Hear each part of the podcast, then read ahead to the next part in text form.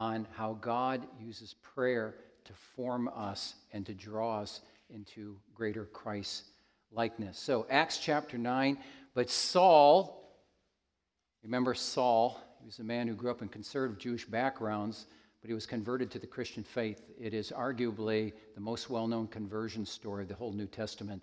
But Saul, still breathing threats and murder against the disciples of the Lord, went to the high priest and asked him for letters to the synagogues at Damascus, so that if he found any belonging to the way, men or women, he might bring them bound to Jerusalem. Now, real quick, when it says that he went looking for people of the way, of course, he's talking about Jewish individuals who had converted to the Christian faith. So the first time we read about Christians being named as Christians, this is Acts chapter 11. That's just a few chapters later. But at this time, Christians are simply known as people of the way based upon Jesus' words when he said, I am the way, the truth, and the life. All right. Verse 3, now as he went on his way, he approached Damascus, and suddenly a light from heaven flashed around him. And falling to the ground, he heard a voice saying to him, Saul, Saul, why are you persecuting me? And he said, who are you, Lord? And he said, I am Jesus, whom you are persecuting. But rise and enter the city, and you'll be told what you are to do. The men who were traveling with him stood speechless, hearing the voice, but seeing no one. Saul rose from the ground, and although his eyes were opened, he saw nothing. Imagine that, kids, just opening your eyes. You could just see what's around you. He opened his eyes. He couldn't see anything. It was like he was in a very dark room. Saul rose from the ground, and although his eyes were opened, he saw nothing. So they led him by the hand and brought him into Damascus. And for 3 days, he was without sight. He couldn't see, and he neither ate nor drank. Now there was a disciple of Damascus named Ananias, and the Lord said to him in a vision, Ananias. And he said, here I am, Lord. And the Lord said to him, rise and go to the street called Straight, and at the house of Judas, look for a man of Tarsus named Saul, for, and just here's the phrase I want to consider with you for a brief time this afternoon, behold, he is praying. Saul's blind, he's not eating, he's not drinking, he spends 3 days doing what? Fasting and just praying. Now, when you and I think of this man Saul, and when we think of his, if you grew up in the Christian faith, you know the story. If you know the story, it's like here you have this Saul, and when we think of his conversion, when we think of his turnaround when he became a Christian, and when we think of his formation, being formed into Christ, oftentimes we think of that time in his life where Christ subdued him on the road to Damascus and blinded him. Right? And we think, oh, there Christ subdued him. And it's at that point that Saul realizes what he has done, that Christ is real. And really at that point, he's converted. And Christ was forming him at that point. But I want to suggest to you that while his initial conversion started, the seeds of conversion started when Christ subdued him by that bright light, the real formation in his life took place when he was in those 3 days of darkness. And I think for a lot of us, if we know the story, we remember how the bright light came down upon him, you know. But I wonder how many of us here this afternoon remember that when Paul was in darkness, we remember what he was doing. And one of the things he was doing, he was spending a lot of time in prayer. Saul is one of the most significant and compelling figures in all the New Testament, certainly one of the most memorable in all the New Testament. He was a radicalized Jew. He grew up in very conservative Jewish circles, and there was a point in his life where he hated Jesus, and he hated the church. He hated Christians.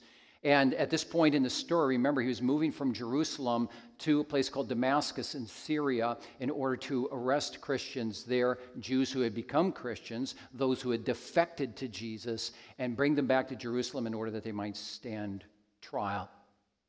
And as the story goes, as he was on the way to Damascus, just as these bright lights are upon me, so too, these lights are nothing compared to the light and the glory of Christ. And Christ subdued him, and he blinded him, and he was in darkness for 3 days. And I want to suggest to you that while he was during those 3 days, that again, he was going through the process of his conversion, but also he was being formed in Christ, And it was during those 3 days, while he was praying, that not only was he being formed in Christ, but God was preparing him for a very different lifestyle and to carry out a very different commission than what he was originally carrying out. Originally, he had the commission to arrest Christians, but he's going to have a different commission from Jesus himself. The Lord appears to a man named Ananias in a vision. He says, Ananias, I want you to go find this individual, Saul, and I want you to give him a commission. Now, what is that commission? It's actually found in verse 15. Just listen to these words. The Lord says this to Ananias, "Go, for he," that is Saul, "is a chosen instrument of mine to bear my name before the Gentiles and kings and children of Israel, for I will show him how much he must suffer for the sake of my name." Now, you imagine that you're this man named Ananias. Ananias himself is a converted Jew. So once he's converted to Jesus, once he's walking as a Christian, he knows about Saul. Everybody knows about Saul, this radicalized Jew that goes about arresting Christians and putting them on trial. And so the Lord comes to Ananias. He says, I want you to go to him. I want you to go to Saul. And Ananias must have been thinking, what? You want me to say what to him? That now he's going to be in service to you, Jesus, and that he's going to bear your name to kings, to non-Jews, and to Jews? And then you want me to tell him that he's now going to suffer for the sake of Jesus? Are you kidding me? And yet, as we will see, Saul received the commission and in time was willing to carry out this commission because God gave him the power and the grace to do so through the instrumentality of prayer. Remember that phrase, behold, he is praying. A number of years ago, a man named B.B. Warfield wrote these words. He said, prayer is a means of grace above all else because it places us in conscious communion with God. When the soul is in contact with God and in conversation with God, because that's what prayer is, it not only puts us in the position of receiving grace like a flower turned upwards to the sky, but it actually ushers in grace. I want you to think about that when it comes to your own spiritual formation.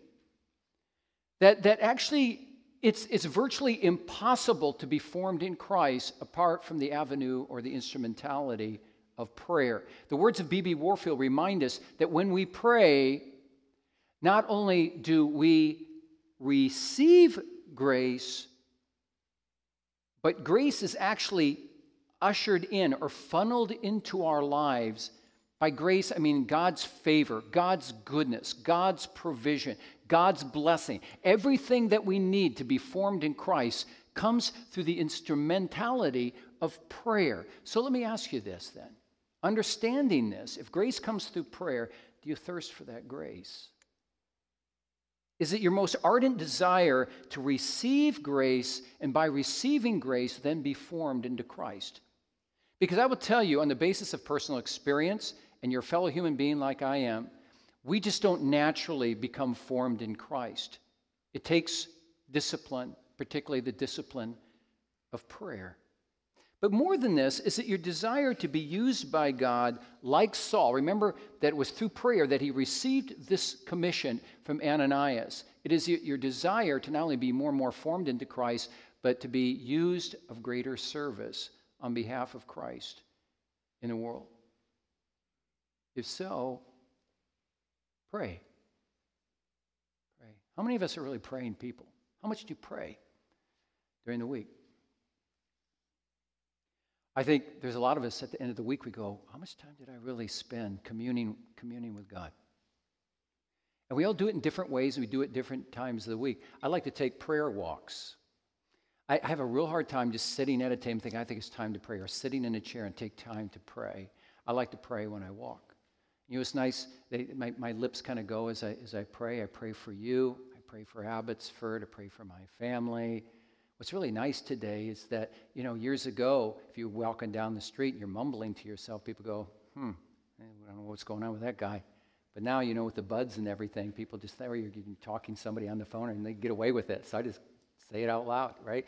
But we all have different ways of prayer. But do you see the importance of prayer for forming yourself and growing you in Christ?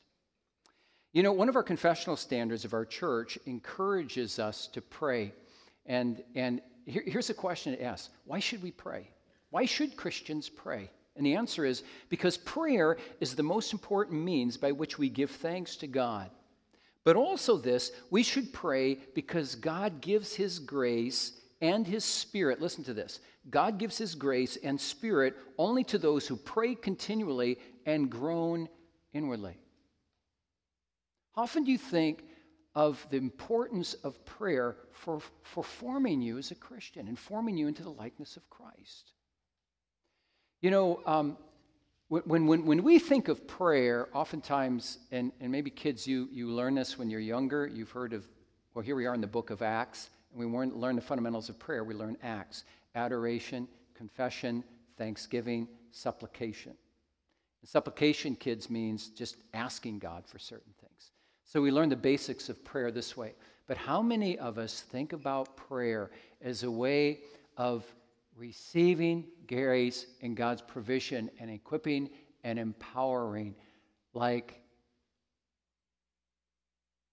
rain that comes from the sky? And as the rain soaks us, so God's grace soaks us through prayer. I don't think we oftentimes think of that. When we think of receiving grace, I think in our circles, a lot of times we think cerebrally. Oh, grace and provision and growth in faith, or even conversion itself, happens through, well, what's happening now? Preaching or teaching or study or digging into the word and growing in doctrinal comprehension. That's how grace comes. Now, preaching is important. Reading your Bible is important. Study is important. But notice that is not the emphasis here. It doesn't say, the Lord doesn't say to Ananias regarding Saul, behold, he reads.